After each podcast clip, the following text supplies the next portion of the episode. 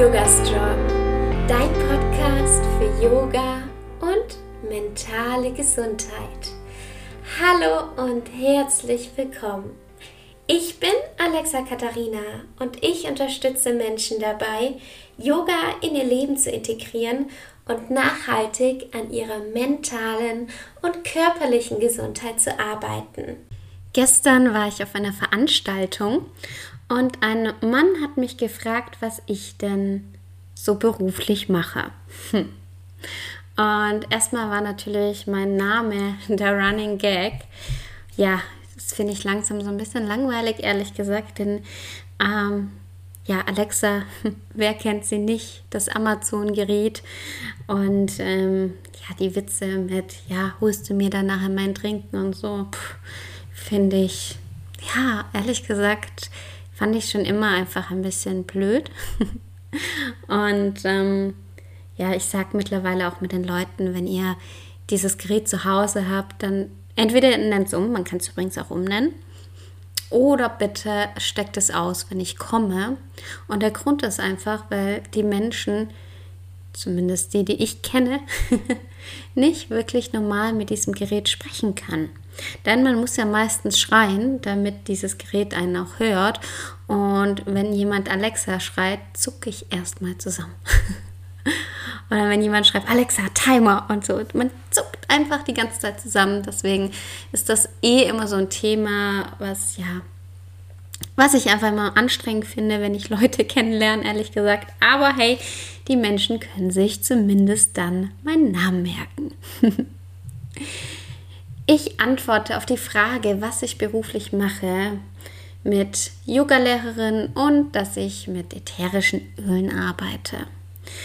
Das erste, was sie mir entgegnete, war: Ach cool, kannst du denn dann auch dein Bein hinter den Kopf tun? Die Yogalehrerin seiner Frau kann das nämlich, die hat es nämlich richtig drauf. In mir hat es dann schon leicht gekocht, weil ich diesem Thema so sehr kritisch gegenüberstehe, also richtig kritisch. Was manche Menschen mit Yoga verbinden, finde ich wirklich hochproblematisch. Ich weiß nicht, wie es dir damit geht, aber ich finde das sehr, sehr problematisch. Und damit meine ich nicht nur Menschen, die sich mit Yoga auskennen, sondern auch manche Yoga-LehrerInnen. Und um auf die Frage zurückzukommen, nein, ich kann meinen Fuß nicht hinter den Kopf tun. Und ehrlich gesagt ist mir das auch völlig egal. Wirklich, das ist, das hat für mich absolut nichts mit Yoga zu tun. Und das ist übrigens rein anatomisch auch nicht bei jedem Menschen möglich. Aber eine Yogalehrerin daran zu beurteilen, wie flexibel sie ist, ist auf jeden Fall der falsche Weg. Aber da könnte ich jetzt auch ähm, ja, noch sehr, sehr lange darüber sprechen, was eigentlich eine gute Yogalehrerin ausmacht oder einen guten Yogalehrer. Aber so viel kann ich verraten, es hat nichts mit der Flexibilität zu tun. Überhaupt nichts. Mir geht es so auf die Nerven, dass man Yoga mit einem Spagat oder mit dem Handstand gleichsetzt. Also wenn du etwas regelmäßig übst, wie zum Beispiel mm, Dehnübungen für deine Oberschenkelrückseiten, dann kannst du irgendwann einen Spagat. Manche eher, manche später, aber du kannst es irgendwann. Und du kannst das irgendwann auch, wenn du vielleicht niemals Yoga gemacht hast. Ja, natürlich sind das manche tolle ähm, positiven Mitbringsel. Ich mag es auch, was Gutes für meinen Körper zu tun, flexibler zu werden, Kraft aufzubauen. Aber das ist nicht der Fokus vom Yoga und sollte es meiner Meinung nach auch nicht sein. Ja, klar, wenn ich regelmäßig meine Yoga-Routine jetzt auf der Matte mache und Asanas übe, natürlich freue ich mich auch, wenn ich flexibler werde und mache das auch in einem gewissen Umfang auch dafür, um meinem Körper was Gutes zu tun. Aber darum geht es nicht beim Yoga. Trotzdem, ich glaube, da sind wir uns alle einig, ist natürlich cool, wenn, wenn sich auch körperlich etwas tut. Und ist natürlich ja einfach was, was auch positiv ist, was auch dazugehört, aber das als ersten Punkt zu sehen, finde ich sehr, sehr problematisch. Ähm, trotzdem, bei mir war es auch so, ich konnte ja nie einen Handstand oder mich irgendwie mal auf meinen Händen nach oben schwingen. Das ging überhaupt nicht. Heute kann ich mich schon ein paar Sekunden auf meinen Händen halten. Natürlich, das ist toll, da freue ich mich darüber. Ist aber jetzt ähm, nicht das, was Yoga ausmacht. Und das ist mir hier ganz, ganz wichtig. Was ich damit sagen möchte, ist, dass zu Yoga so viel mehr gehört. Und jetzt, wenn du nur den Handstand übst, heißt das nicht, dass du Yoga machst. Eine meiner Yogalehrerinnen in Australien meinte zu mir, wenn du nicht atmest, dann machst du auch kein Yoga. Und den Satz, der hat sich sehr, sehr bei mir eingeprägt. Wenn du zum Beispiel auf der Matte bist und dich wirklich in ein Asana reinatmest, den Atem nutzt, dann ist das Yoga. Es ist kein Yoga, wenn du dich einfach dehnst auf der Matte. Aber wieso ist das so? Was ist da eigentlich der Unterschied? Beim Yoga geht es um so viel mehr. Der Grund, wieso das so ist, steht im Yoga Sutra geschrieben. Genauer im Yoga Sutra 1, Satz 2, Yoga Siddha Svrita Niroda. Im Zustand sozusagen des Yogas, also wenn wir Yoga üben, sind alle Trübungen Fritti, die ähm, des wandelbaren Menschen, also Shita, bestehen können, aufgelöst. Das bedeutet, dass es das Ziel beim Yoga ist, den Geist zu beruhigen, also sich sozusagen auf die Meditation vorzubereiten. Dazu gehört zum Beispiel auch Dinge, die uns unglücklich machen und beunruhigen oder unzufrieden machen, gehen zu lassen.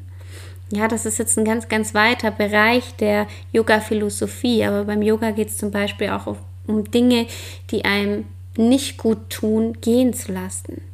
Es geht darum, ein Leben zu führen, das uns erfüllt und zufrieden macht.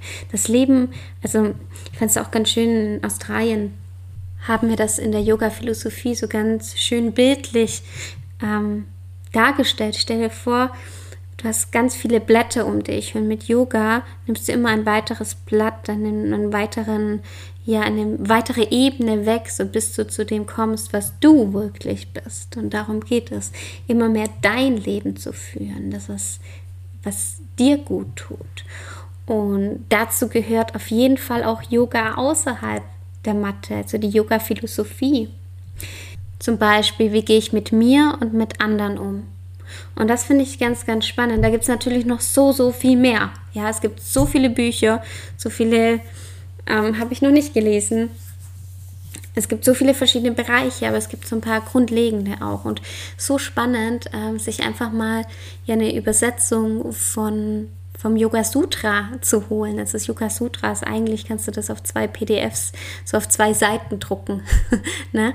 Aber verstehst dann vielleicht nicht so ganz, worum es da geht. Und da gibt es verschiedene Interpretationen. Deswegen ist auch ganz spannend, verschiedene Ausführungen des Yoga Sutras zu lesen, verschiedene Interpretationen. Und bei im Yoga Sutra geht es eben auch um verschiedene Dinge. Zum Beispiel, wie gehe ich mit mir und mit anderen Menschen um? Viele Menschen denken jetzt wahrscheinlich, dass es sehr stark in die Spiritualität geht und hm, das würde ich jetzt nicht sagen, beziehungsweise es kommt natürlich ganz darauf an, was diese Menschen unter Spiritualität verstehen. Spiritualität ist für mich nämlich überhaupt nichts, das mit Esoterik zu tun hat. Aber das müssen wir auf jeden Fall mal in einem anderen Podcast besprechen. Das würde jetzt hier den Rahmen sprengen. Ein einfacher Punkt, den ich hier jetzt erklären möchte, ist zum Beispiel Ahimsa. Ahimsa bedeutet gewaltfrei. Wie gehe ich zum Beispiel mit mir und mit anderen um? Spreche ich gewaltfrei mit mir oder schaue ich in den Spiegel und denke mir, heute siehst du ja wieder hässlich aus? Ne? Das wäre dann, dass ich nicht gewaltfrei für mich sozusagen bin. Und da gibt es eben bestimmte mm, Anhaltspunkte, die man für sich interpretieren kann. Und das finde ich auch ganz spannend beim Yoga. Und das liebe ich beim Yoga, dass es jeder für sich sozusagen ähm, ja, jeder darf das so für sich äh, interpretieren, zum Beispiel gewaltfrei, ne, in meinen Gedanken, natürlich auch gegenüber anderen. Was bedeutet eigentlich gewaltfrei? Zum Yoga gehört zum Beispiel auch Pranayama und Meditation. Also wenn du Yoga sagst, ich gehe zum Yoga, kann es auch sein, dass du zu einer Meditationspraxis gehst.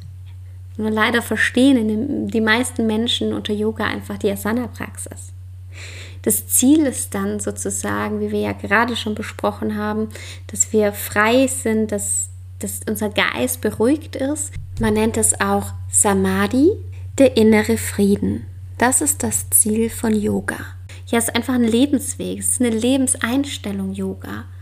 Und für mich, seitdem ich Yoga mache und vor allem Yoga außerhalb der Matte, ja, mir Gedanken mache, mich selbst reflektiere und in die ganzen Bereiche der Yoga-Philosophie eingehe, merke ich, dass ich zufriedener bin und glücklicher bin. Dass ich nicht so viel Gedankenkreisen habe, dass ich nicht so unruhig bin, dass ich mir nicht so viele Sorgen mache, dass ich zufriedener mit mir bin, dass ich mich selbst mehr schätze, mehr liebe, dass ich ja mein Leben in die Hand nehme, dass ich Verantwortung für mein Leben übernehme. Und das finde ich ganz, ganz spannend. Und diese Bereiche werden so oft einfach unter unter die Decke gekehrt. Ich war auch mal bei einer Yogalehrerin. Ich war nicht in ihrem Unterricht, aber wir haben in das, im selben Studio damals unterrichtet. Und in dem Studio waren ähm, es war ein Frauenfitnessstudio und da waren mehrere Frauen, unter anderem auch Frauen, die an ihrem Gewicht gearbeitet haben. Und die Yogalehrerin war zum Beispiel sehr schlank, sportlich, braun gebrannt, blonde, lange Haare und war wirklich bildhübsch. Mm, und meine Yogaschülerinnen kamen am, das nächste Mal meine Yogastunde und haben gesagt, hey, die letzte Stunde bei ihr hat sie sehr, sehr beschäftigt. Und dann habe ich gefragt, was vorgefallen ist. Und dann haben sie mir erzählt, hey, ja, sie kam halt rein und hat gesagt, dass sie sich zu dick findet.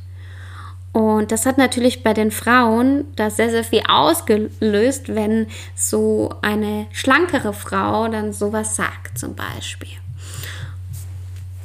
Und ich meine nicht, dass alle Yoga-Lehrerinnen perfekt sein müssen und mit sich super zufrieden sein müssen. Muss ich auch nicht, auf keinen Fall. Aber sowas gehört nicht in eine Yogastunde. In eine Yogastunde gehört, dass ich selbst an mir arbeite und schaue, hey, sei zufrieden mit dir. Dass ich selbst lerne, mit meinem Körper zufrieden sein, zu sein, mich anzunehmen. Und da darf ich trotzdem Sport machen und sagen, hey, okay, ähm, das könnte ich vielleicht noch ein bisschen machen, weil ich es schöner finde.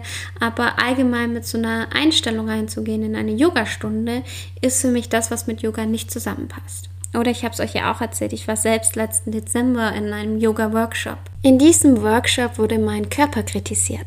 Also es wurde gesagt, dass ich die sei mit den wenigen Muskeln, beziehungsweise die mit zu wenig Muskeln. Das ist auch nicht Yoga. Es hat überhaupt nichts mit Yoga zu tun und sowas in einer Yogastunde zu sagen geht auch nicht.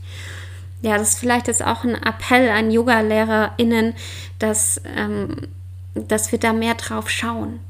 Denn die meisten Yoga-SchülerInnen, die bei uns in, in die Stunden kommen, möchten mehr für sich tun, vor allem auch für ihre mentale Gesundheit. Umso schlimmer, wenn eine Yogalehrerin oder ein Yoga, ja, ein Yogalehrer oder eine Yogalehrerin einfach solche Aussagen treffen. Ja. Ähm, Yoga ist so viel mehr so viel mehr als die Asanas auf der Matte. Und natürlich, sie sind ein toller Teil, die uns helfen, auch ähm, ja, die anderen Dinge in unser Leben zu integrieren. Also ich spüre immer erst auf der Matte so richtig, wie es mir geht. Ja, ich verbinde das sehr, sehr gerne und da lade ich dich ein, in deine Yoga-Praxis zu kommen. Und vielleicht machst du ja auch schon jeden Tag Yoga. Die war es vielleicht nur noch nicht bewusst. Mich würde jetzt natürlich sehr, sehr interessieren, was für dich Yoga bedeutet. Und ich würde mich riesig freuen, wenn du das mit mir teilst. Entweder in der privaten Facebook-Gruppe oder auf Instagram. Da heiße ich Alexa-Katharina und ich freue mich immer, Nachrichten von euch zu bekommen. Die nächste Podcast-Folge kommt schon nächsten Montag um 7 Uhr morgens wieder online. Bis dahin wünsche ich dir eine wunderschöne Woche. Bis bald und Namaste.